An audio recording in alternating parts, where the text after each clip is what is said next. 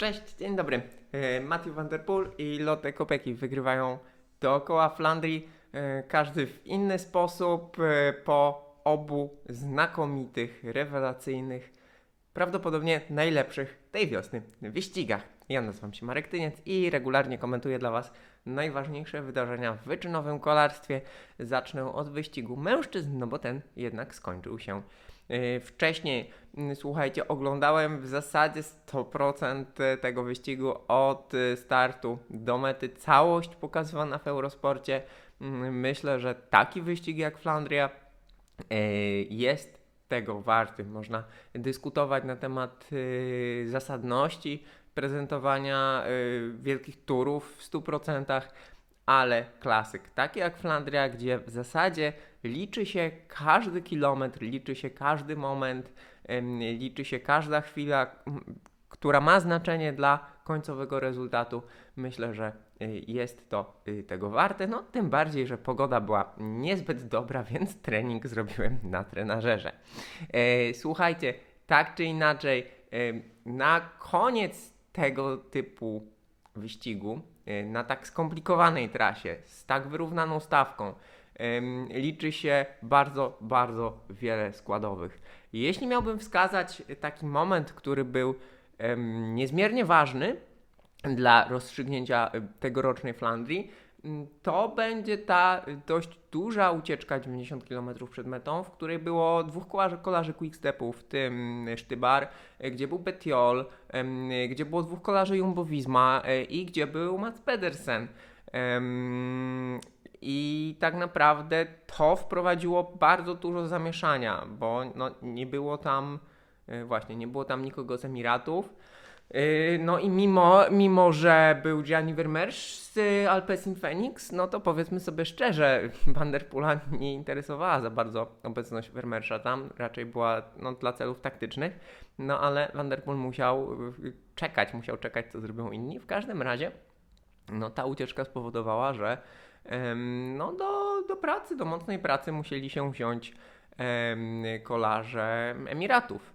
Mm, I kto wie, kto wie, czy to nie wpłynęło na to, co działo się dalej. Trzeba powiedzieć, że kolarze Emiratów, ja tak naprawdę, oczywiście dużo mówiło się o znakomitej dyspozycji Pogaczara, o tym, że on może tutaj wiele zdziałać.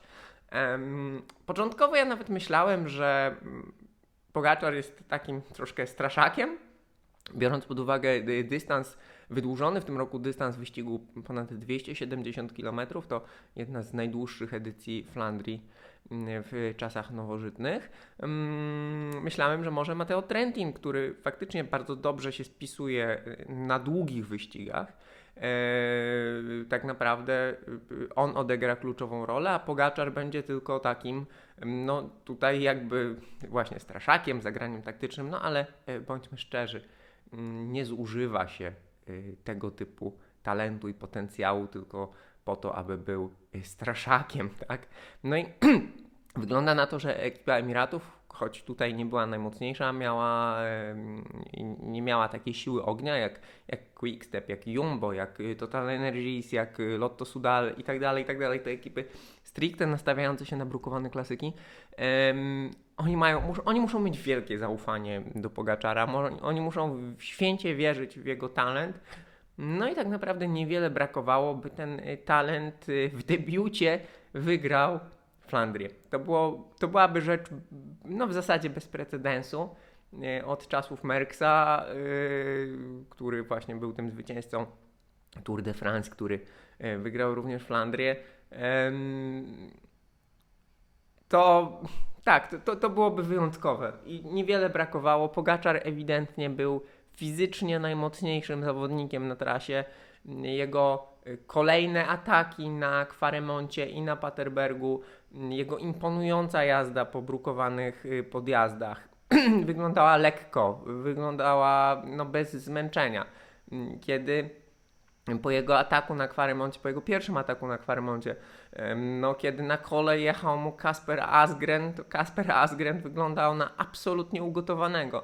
No i można mówić o y, pechu Asgrena i drużyny Quickstepu, bo przy gdzieś tam kolejnej pogoni, kolejnej poprawce Pogaczara Asgrenowi spadł łańcuch, przez co y, jakby Duńczyk stracił w ogóle szansę na, na dobre miejsce.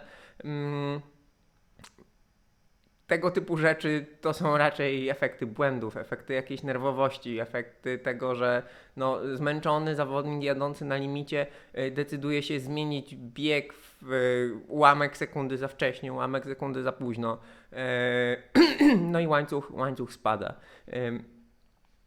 Można się zastanawiać, czy kolarze dwóch drużyn, kolarze FDJ i kolarze Bahrajnu, mogli rozegrać to jakoś inaczej oni byli z, jednej strony miejsce na podium dla e, Valentina Madua y, to jest wielki sukces zarówno jego, e, Francuzów, e, którzy tutaj byli po raz pierwszy na podium od czasu Chavanela kilka lat temu, e, drużyny FDJ, e, zawodnika, który tak naprawdę no, dobrze spisywał się raczej w górach niż w klasykach brukowanych, ale teraz ma świetną wiosnę.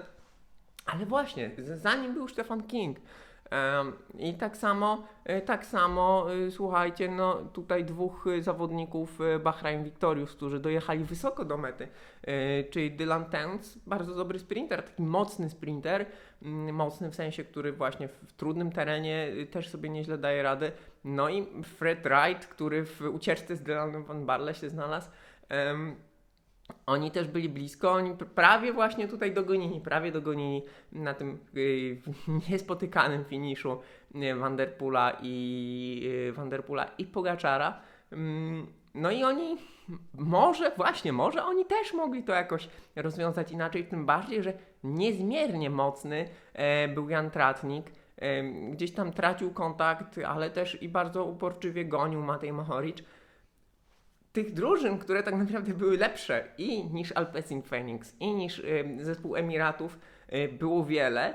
Y, no, pech Laporta, pech błąd Laporta, wylądowanie w rowie w, w jednym z kluczowych momentów wyścigu też go, też go wy, wyeliminował, w związku z tym drużyna Jumbo Visma pozbawiona Van Aerta, chorego na COVID, jak również, yy, która musiała zmienić, zmienić zupełnie plany, tak?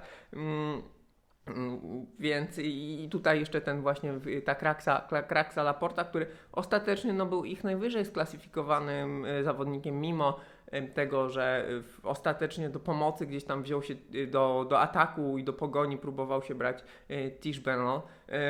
No, zostali tutaj, zostali tutaj z niczym, podobnie jak Quickstep, mimo że Quickstep do pewnego momentu prezentował się prezentował się znakomicie. Jak widzicie, mówię o zupełnie innych rzeczach niż ten imponujący y, finish, który no, przejdzie do historii kolarstwa.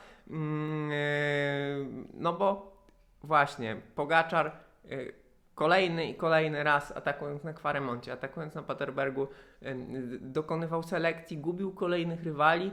Y, na kole zostawał mu tylko Matthew Van Der Poel. Matthew Van Der Poel, który był bardzo blisko tego, żeby odpaść na Paterbergu, jechał na limicie, popełnił mały błąd, spadł jakby z kostki na ścieżkę, ale wrócił. No on świetnie jeździ technicznie, y, jeździ świetnie w przełajach. To dla niego nie był problem, żeby wrócić. Ale właśnie jeszcze, jeszcze chwila, jeszcze moment, um, przeskoczyłby mu napęd, coś by się stało. Mówilibyśmy o pechu Vanderpoola, no ale Vanderpool dojechał do Pogaczara, nadrobił te kilkadziesiąt straconych centymetrów. I słuchajcie, wiele osób mówi, że Pogaczar źle rozegrał finish, że mógł to rozegrać inaczej. Prawda jest taka, że yy, no, Vanderpool był na tej ostatniej prostej w Odenarde po raz trzeci w dwójkowym finiszu, yy, po raz trzeci w ciągu ostatnich 18 miesięcy, bo pamiętajcie, pandemiczna Flandria jesienią 2020 zeszłoroczna bez kibiców w 2021 roku na wiosnę. E, pierwsza wygrana z Van Aertem, potem przegrana z Asgrenem, no i teraz e, wygrana z Pogaczarem. E, I nie tylko. Vanderpool ma atomowe przyspieszenie. On tutaj czekał do ostatniej chwili, znów czekał do ostatniej chwili tak naprawdę Pogaczar, no jedyne co mógł zrobić to siedzieć mu na kole i liczyć na to, że może, nie wiem, Vanderpula złapie skurcz, że coś pójdzie nie tak, że może jakimś cudem w ostatniej chwili go zaskoczy i wystawi koło. Dopadli ich jeszcze ci, ci goniący, czyli Van Barle, który jechał świetnie, drużyna Ineosu też jechała znakomicie i też w wielu, w wielu sytuacjach, w wielu kluczowych sytuacjach miała przewagę liczebną, no i to zaowocowało nie tylko świetna jazda Van Barle, ale też właśnie mm, fakt, że ich tam było wielu, że mieli wiele opcji, no i dowieźli zawodnika do drugiego miejsca. Madła trzeci, no i Pogaczar przegrał ten finish z Kretesem, ale no on pojechał, spróbował zrobić wszystko, żeby ten wyścig wygrać i ten wyścig przegrał. No, na Vanderpoola nie ma mocnych. Zwróćcie uwagę, że na tym finiszu, kiedy Madła i Van Barle dojeżdżają do Pogaczara i Vanderpoola, oni mają większą prędkość. Oczywiście Vanderpool już powoli, powoli zaczynał się rozpędzać, ale on z naprawdę niewielkiej prędkości, kilkoma obrotami korby, poszedł 1400 W przez kilka sekund przyspieszył atomowo, no i wygrał bardzo pewnie. E, co jest w tym fajne, to że oczywiście znacie tą historię, że Vanderpool po kontuzji e, to był jego dopiero tam ósmy start w sezonie. E, w swoim pierwszym starcie w sezonie był trzeci w Mediolan Sanremo. No i fajne jest to, że możemy śledzić całe przygotowania Vanderpoola do tego jego drugiego zwycięstwa we Flandrii na jego strawie, gdzie Vanderpool udostępnia absolutnie wszystkie dane. To jest rewelacja, to jest wielki szacunek dla tego zawodnika. Wiemy jak trenował, wiemy co robił, wiemy gdzie jeździł, wiemy ile jeździł, jakie generował moce, jakie miał tętno.